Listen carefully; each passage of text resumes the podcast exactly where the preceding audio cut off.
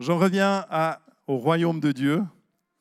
Et j'ai envie de préciser un petit peu plus euh, ce qu'il en est du royaume de Dieu. C'est intéressant de voir que le message central de l'Évangile parle beaucoup plus du royaume de Dieu que du salut, que de l'Église ou que d'autres domaines en fait qu'on pourrait imaginer euh, dans les évangiles.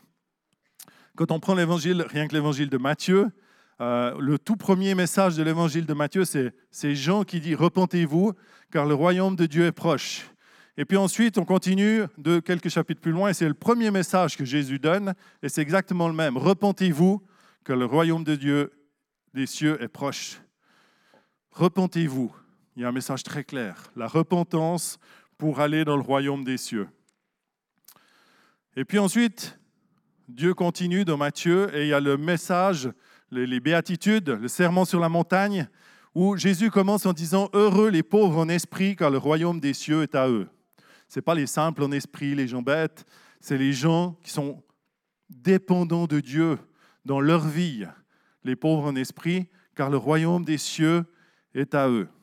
Si on continue dans Matthieu 6, j'aurais pu prendre encore d'autres versets dans, ce message hein, de Jésus, il va dire, cherchez premièrement le royaume et la justice de Dieu, et tout le reste vous sera donné en plus. Et dans cette partie-là du message, il parle de ne pas s'inquiéter du souci du lendemain, de comment est-ce qu'on sera nourri, de comment on sera vêtu, de, tous ces soucis de la vie, mais de chercher en premier lieu le royaume de Dieu. Et on pourrait se dire, mais alors est-ce que Jésus ne, se faisait pas de soucis par rapport au salut? Est-ce que le salut n'est pas important? Est-ce que l'Église, n'était pas important? Ou toutes les autres questions qu'on pourrait imaginer par rapport à nos vies n'étaient pas importantes. Je ne crois pas que c'est ça, en fait. Si on prend une image, qui reste une image, hein, on pourrait prendre l'image d'un architecte. Je vous laisse imaginer, vous voulez construire votre nouvelle villa, peut-être vous avez vécu ça une fois dans votre vie, euh, peut-être vous allez le vivre bientôt, je ne sais pas. Faites appel à un architecte. Si l'architecte arrive avec le nouveau projet, vous attendez quoi? Qui vous montre la parcelle que vous avez achetée? Et puis la villa dans son ensemble. Et puis que vous voyez ce que ça va donner comme projet.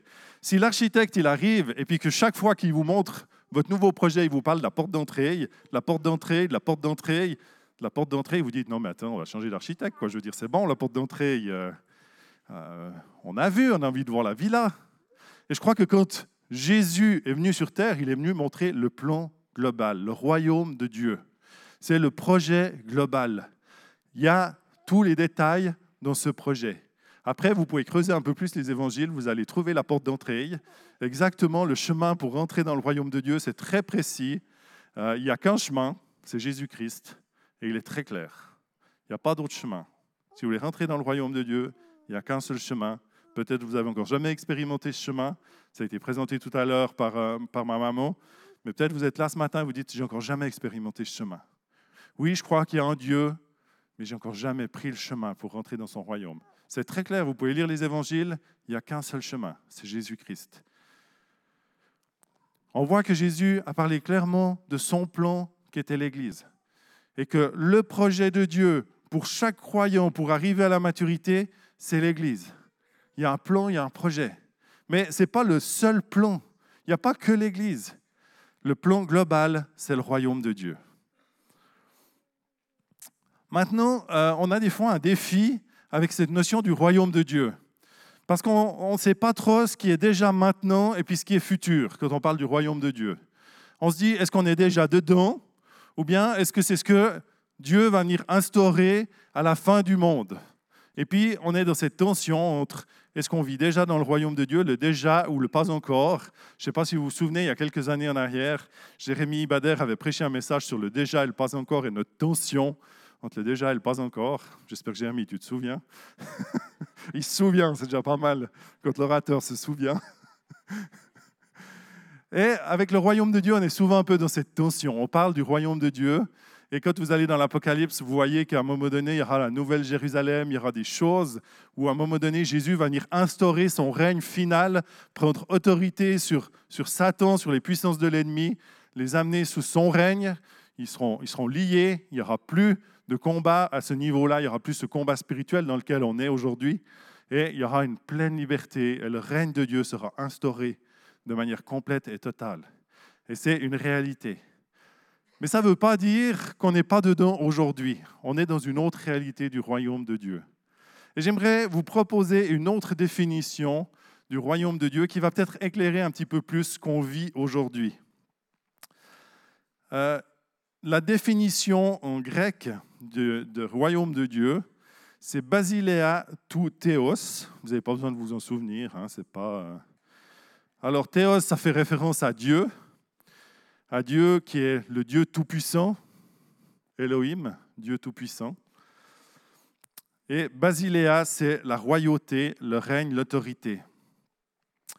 Et une des traductions qu'on pourrait prendre et qu'on pourrait utiliser et qui me convient très bien par rapport à ça, c'est le règne puissant et suprême de Dieu. Et on pourrait en fait changer dans notre lecture le mot royaume de Dieu, qui parlerait plus d'un lieu ou d'un endroit, en règne puissant et suprême de Dieu. D'ailleurs, c'est intéressant que quand Jésus enseigne la prière du Notre Père dans Matthieu 6, il appelle le règne de Dieu à venir. Pas le royaume de Dieu, mais le règne, que ton règne vienne. Et on pourrait prendre ce début de prière comme ça, notre Père qui es aux cieux, que ton nom, ton nom Elohim, Dieu Tout-Puissant, soit sanctifié, que ton règne puissant et suprême vienne. Et c'est intéressant quand tout d'un coup vous commencez à mettre cette dimension du règne puissant et suprême de Dieu à la place de juste royaume de Dieu, qu'on pourrait se dire bah, ça va peut-être arriver un jour dans le futur, ça devient beaucoup plus actuel, réel pour aujourd'hui. Ou en tout cas peut-être plus vivable et, vécu pour aujourd'hui. J'aimerais euh, m'arrêter sur euh, une parole de Jésus à Nicodème. Si vous avez euh, regardé la série The Chosen, saison 2, euh, vous avez vu ce, passage où Nicodème va trouver euh, Jésus, un moment très émouvant euh, de, la série. si vous ne l'avez pas vu, ben, ma foi, vous irez la regarder. Je ne peux que vous encourager à aller la regarder, parce que c'est vraiment parlant. Vous lisez plus l'histoire de la même manière après. et en fait, il va de nuit, hein, il va en, se cachant, parce qu'ils étaient vraiment défiés, en fait, ces hommes de la loi, trouver Jésus. Et il lui dit, cette déclaration, il dit, nous savons que tu es un enseignant envoyé par Dieu, car personne ne peut faire ces signes miraculeux que tu sais si Dieu n'est pas avec lui. Donc il reconnaît chez Jésus une puissance et une autorité que seulement Dieu peut donner. Donc Nicodème, il avait quand même déjà compris que Jésus avait quelque chose de plus qu'un être humain normal sur cette terre. Il n'avait encore pas vraiment reconnu le Messie, mais il avait reconnu une autorité sur la vie de Jésus. Et puis Jésus va faire une déclaration intéressante à Nicodème. Il va lui dire, en vérité, je te le dis, à moins de naître de nouveau, personne ne peut voir le royaume de Dieu. Alors Nicodème, il réfléchit avec sa tête, il dit, comment est-ce qu'un vieux gaillard comme moi peut renaître de nouveau? Est-ce qu'il doit retourner dans le ventre de sa mère? Et puis Jésus, il reprend, il répond même pas à la question à ce moment-là de Nicodème, en tout cas pas aussi directement qu'on pourrait l'imaginer. Et il reprend il dit, en vérité, en vérité, je te le dis, à moins de naître d'eau et d'esprit, on ne peut entrer dans le royaume de Dieu. C'est intéressant de faire la nuance entre les deux déclarations de Jésus. Jésus commence par dire que si on n'est pas de nouveau, on ne peut pas voir le royaume de Dieu. Et puis dans un deuxième temps, il dit que si on n'est pas d'eau et d'esprit, on n'entre pas dans le royaume de Dieu. Alors si vous comprenez le royaume de Dieu seulement avec une vision finale, ça veut dire qu'il y en a qui vont naître de nouveau et puis qui vont seulement le voir. Et puis il y en a qui vont naître de nouveau avec un truc bizarre de l'esprit et de l'eau. Et puis ils vont y rentrer. Donc ça colle pas trop le message de Jésus. Si votre vision du royaume de Dieu est seulement de dire un jour on rentrera dans le royaume de Dieu après notre vie sur cette terre, le message de Jésus à Nicodème, il permet qu'à une partie des croyants de rentrer dans le royaume de Dieu.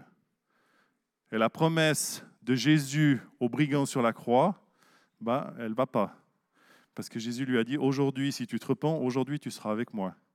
Mais ce que Jésus dit là, c'est que c'est en passant par les eaux du baptême et par un baptême de l'Esprit qu'on entre dans le royaume de Dieu.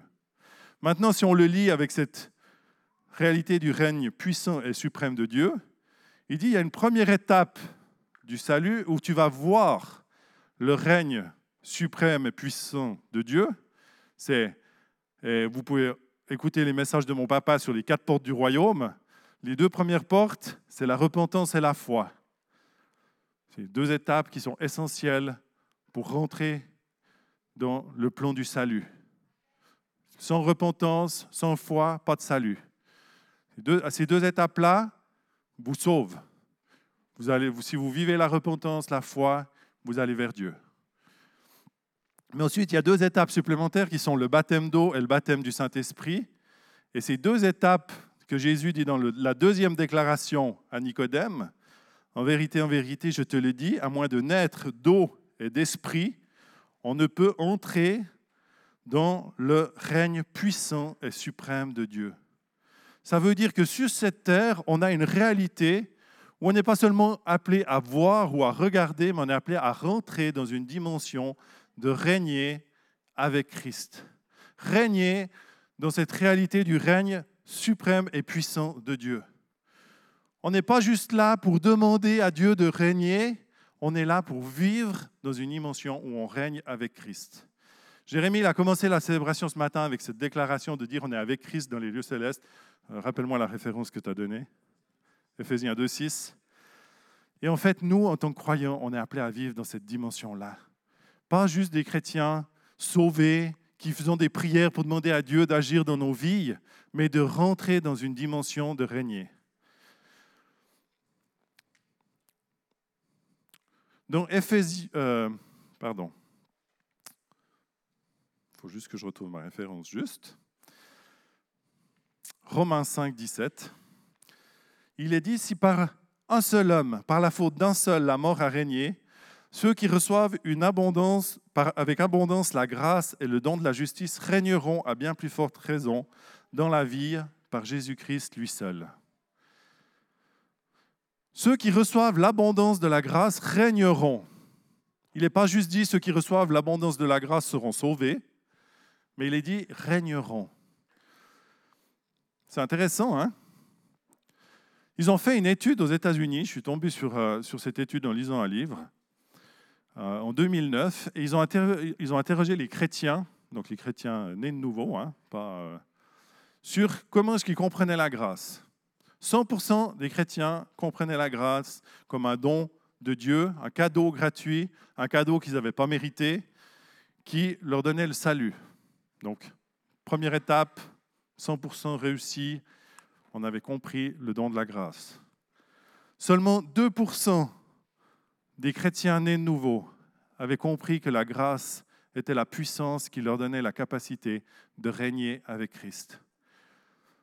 98% des chrétiens de ce sondage, hein, on ne peut pas faire une généralité des chrétiens à travers le monde au travers d'un sondage, mais dans ce sondage, 98% des chrétiens ne comprenaient pas que la grâce de Dieu, que, ce que le prix que Jésus avait payé à la croix leur donnait l'opportunité de vivre dans une nouvelle dimension de vie.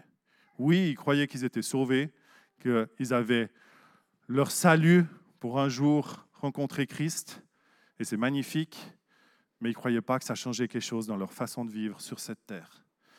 Et à quelque part, ben, on est, si on vit dans cette réalité-là, on est des chrétiens avec un billet d'avion dans la poche et on attend le vol qui va nous amener vers Jésus. Et puis sur cette terre, eh ben, on vit plus ou moins comme tout le monde. Ça fait peu de différence. Et comme je disais, on prie pour demander à Dieu d'agir. Ce n'est pas qu'on ne doit pas demander à Dieu d'agir. Hein. Je ne suis pas en train de mépriser nos prières. Mais la réalité, c'est que Dieu nous a demandé de rentrer dans une autre dimension, celle de régner avec lui.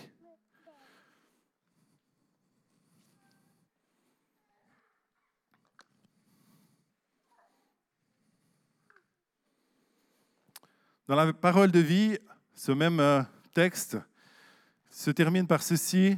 Il est dit, par Christ, ils vivront et ils seront rois avec lui. Alors c'est une autre traduction, mais on est appelé à régner avec Christ. On est appelé à avoir une autorité avec Christ. On n'est pas des petits des, Christ, on ne veut pas prendre la place de Christ, on veut rester qui on est. Mais Christ en nous nous donne l'autorité pour régner sur cette terre. Et maintenant, si on va dans les dernières paroles de Jésus, avant qu'il ait quitté cette terre, il va faire une déclaration dans Matthieu 28. Jésus, parce que quand il parle du royaume de Dieu, quand il parle avec ses disciples dans Matthieu, il parle au futur. Il dit, le royaume de Dieu va arriver. Hein? Il s'approche, il, il, arrive. Repentez-vous, car le royaume de Dieu est proche. C'est encore pas complètement là. Mais dans Matthieu 28, il y a une autre déclaration. Jésus dit, tout pouvoir m'a été donné dans le ciel et sur la terre. Il y a une étape qui s'est passée.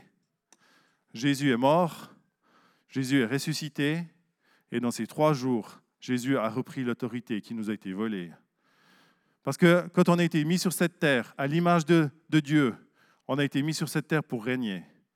Et ce que l'ennemi a fait quand il nous a amenés dans la chute, l'humanité, il a repris notre, l'autorité qu'on avait. Mais Jésus est venu reprendre cette autorité. Et Jésus dit, tout pouvoir m'a été donné dans le ciel, sur la terre. C'est fait, c'est acquis. Il ne s'arrête pas là. Il dit maintenant, allez donc, faites de toutes les nations des disciples, baptisez-les au nom du Père, du Fils et du Saint-Esprit, enseignez-leur à mettre en pratique tout ce que je vous ai prescrit, et moi je suis avec vous tous les jours jusqu'à la fin du monde. Donc Jésus dit, tout pouvoir m'a été donné, j'ai toute autorité, c'est bon, ça c'est acquis. Cette fois, le royaume cette réalité du règne suprême et puissant de Dieu est acquis. J'ai repris cette autorité, j'ai fait le nécessaire. Le, don de la grâce, il est acquis. Maintenant, allez. C'est votre rôle. Je vous redonne cette autorité pour aller dans les nations, pour aller dans les nations et partager cette bonne nouvelle, faire des disciples. Et puis dans d'autres, dans d'autres textes, guérissez les malades, chassez les démons, et puis on peut, faire le lien avec plusieurs déclarations de Jésus, où il va dire, vous allez faire les mêmes choses que moi et même des plus grandes. Ça, c'est l'autorité que Jésus nous a donnée. Pas de rester des chrétiens qui attendent que Jésus fasse quelque chose, mais de devenir des chrétiens qui mettent en action l'autorité qu'il a mis en nous. Parce que Dieu règne au travers de nous, c'est sa volonté. Il s'est choisi un peuple sur cette terre. Nous sommes son peuple, le peuple de Dieu choisi. Et au travers de nous, sur cette terre, il veut ramener son règne. Comment est-ce que Jésus a régné quand il était sur la terre pendant trois ans?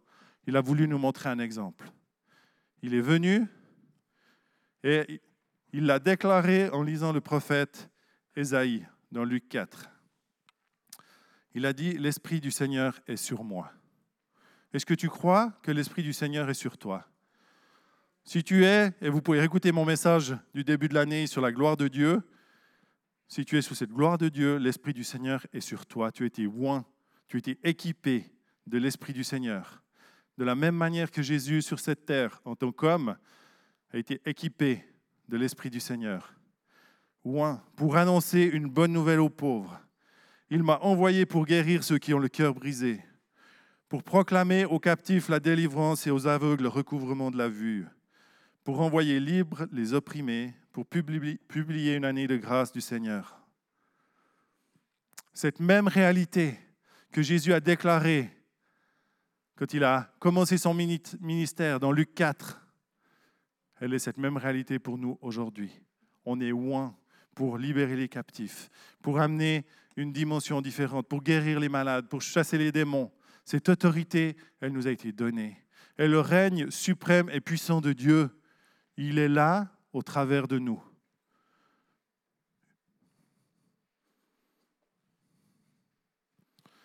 J'aimerais prendre une dernière référence. Je ne les ai pas trop prises dans l'ordre, je suis désolé pour la technique. Ils doivent un peu ramer avec mes références derrière. Ils me disent ça va, alors ça va. Parce que je crois que c'est clé. Luc 17, 20 à 21. C'est Jésus qui dit, le royaume de Dieu ne vient pas en se faisant remarquer, des fois, on aimerait, hein, le royaume de Dieu, le trône, tout le monde voit. On ne dira pas il est ici ou il est là. En effet, le royaume de Dieu est au milieu de vous. Le royaume de Dieu, il est là où on est. Parce que le royaume de Dieu, il est en nous. Christ, Dieu, au travers de son Esprit Saint, il est en nous. Et l'autorité et le règne de Dieu, il est dans chacun d'entre nous. Et là où tu pars aujourd'hui, dans ta semaine, si tu te nourris de la présence de Dieu, si tu vis dans la présence de Dieu, tu as autorité pour aller avec cette autorité que Dieu t'a donnée, pour libérer les captifs, pour guérir les malades, pour proclamer une année de grâce, pour aimer les gens. Et s'il vous plaît, s'il vous plaît, aimons les gens. Ne soyons pas de ces chrétiens qui condamnent, qui mettent les gens sous des jougs, pas possible.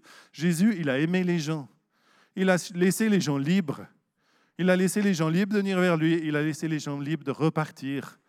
Et c'est à ça qu'il nous appelle. Il y a trop de chrétiens qui croient qu'ils ont une mission complète de devoir absolument sauver tout le monde. Et puis, il faut que tout le monde dise oui. Puis tant que quelqu'un n'a pas dit oui, il faut qu'il leur tape dessus jusqu'à ce qu'ils aient dit oui. Et puis les gens, pour finir, ils sont dégoûtés. Puis ils disent, mais on ne veut pas de votre truc là. Non, on est appelé à aimer les gens. Si quelqu'un ne veut pas, mais continue à l'aimer. Il, a pas, il est vivant, il est sur cette terre. Jésus a continué à aimer les gens qui ne le voulaient pas. Il a même pardonné à, à ceux qui l'ont crucifié. Donc si lui, il a pu faire ça, on peut continuer à aimer des gens qui nous repoussent, qui nous rejettent. On peut leur pardonner. Et puis on peut continuer à être des gens qui communiquent l'amour. Et c'est à ça que Dieu nous appelle. Et de cette manière-là, on pourra publier une année de grâce. On pourra être des gens qui communiquent ce règne suprême et puissance de Dieu, puissant de Dieu et qui font la différence. Et une dernière chose que je veux vous dire, parce qu'après je veux terminer, c'est que vous avez reçu l'autorité. Alors, on ne fait pas n'importe quoi avec l'autorité de Dieu. On est peut-être à des niveaux différents selon ce qu'on vit dans nos vies, mais moi j'aimerais vous encourager à commencer à mettre en pratique ce que vous savez faire. Commencez à prier pour les malades qui sont autour de vous. Commencez à oser prendre autorité déjà dans vos propres vies contre les attaques de l'ennemi. Et puis ensuite, quand vous croisez quelqu'un qui a un défi puis qui est sous une oppression, priez pour lui, prenez autorité pour cette personne. Parce que c'est l'autorité que Dieu vous a donnée. Et l'Église, elle aura une efficacité puissante que tout le monde se mettra à vivre ces réalités-là. Oui, il y a Werner qui est là puis qui sait chasser les démons. Et puis il y a Jean-Luc qui est là puis qui sait prier pour les malades. Et c'est fantastique et leur ministère ne va pas s'arrêter. Mais tout ce qu'on est là, on peut se mettre en route et on peut commencer à vivre ces réalités-là. Et là, on est dans une dimension de multiplication. C'est ce que Jésus l'a fait. Il a dit, il en a pris 12, il a travaillé trois ans avec eux, il les a envoyés. Il a dit, allez, commence à faire le boulot. Et toi, qu'est-ce que tu sais faire? Oh, mais j'ai jamais prié pour un malade. Bah, commence à prier pour un malade. Les disciples, avant d'avoir prié la première fois pour un malade, ils n'avaient jamais prié pour un malade. Puis après, ils ont prié, puis ils ont vu que ça commençait à marcher, puis ils ont commencé à chasser des démons, puis les démons sont partis. Ils ont dit Waouh Alors, si c'était le premier jour de salut, bah, peut-être tu dis euh, Est-ce qu'il faut que j'y aille tout seul? Alors, peut-être tu prends quelqu'un avec toi, puis on y va à deux, et puis, euh, puis on prie. Puis vous allez voir, des choses extraordinaires commencent à se passer au travers de vous. Votre foi va commencer à se construire, va grandir. Et puis quand c'est plus difficile, bah, vous allez chercher quelqu'un qui a plus d'expérience que vous, vous allez chercher de l'aide, parce qu'on ne reste pas sur un échec, on va chercher de l'aide. Et puis comme ça, en tant que peuple, on grandit. Et puis on devient des disciples, des disciples peut-être les uns des autres, mais aussi des disciples de Christ qui commençons à mettre en pratique sa parole. Et le règne de Dieu va commencer à se multiplier au travers de nous, parce que Dieu nous utilise. Et Dieu veut t'utiliser. Et tout ça avec amour, parce qu'on est appelé à communiquer l'amour de Dieu là où on va. Amen. Je veux juste finir par la prière, si on peut juste courber nos têtes. Seigneur, je veux te remercier pour ton amour, Seigneur. Merci aussi pour euh, cette réalité que tu nous aies fait confiance. Seigneur, tu as décidé de travailler avec nous, avec chacun d'entre nous, Seigneur. Et tu nous as donné, Seigneur, cette capacité de, régner avec toi, Seigneur, d'avoir cette autorité que tu as remportée, Seigneur, sur les puissances de l'ennemi, tu nous l'as donnée. Et Seigneur, on veut être des gens sages, on veut être des gens euh, qui l'utilisons avec euh, avec discernement, mais Seigneur, on veut être des gens qui apprenons à l'utiliser autour de nous. Et Seigneur, qui devenons tes disciples et qui allons, Seigneur, dans ce monde et qui faisons des disciples. Parce que c'est à ça que tu nous appelles. Seigneur, merci parce que sur chacune de nos vies, tu as mis des dons, tu as donné des talents, des capacités. Et Seigneur, je prie que pour chacun d'entre nous, on puisse rentrer dans l'appel qui est le nôtre avec cette autorité, cette capacité de régner avec toi et que ton royaume avance sur cette terre, Seigneur, parce que nous avançons dans ce que tu nous appelles à faire. Seigneur, on prie que de cette manière, le royaume de Dieu avance. Amen.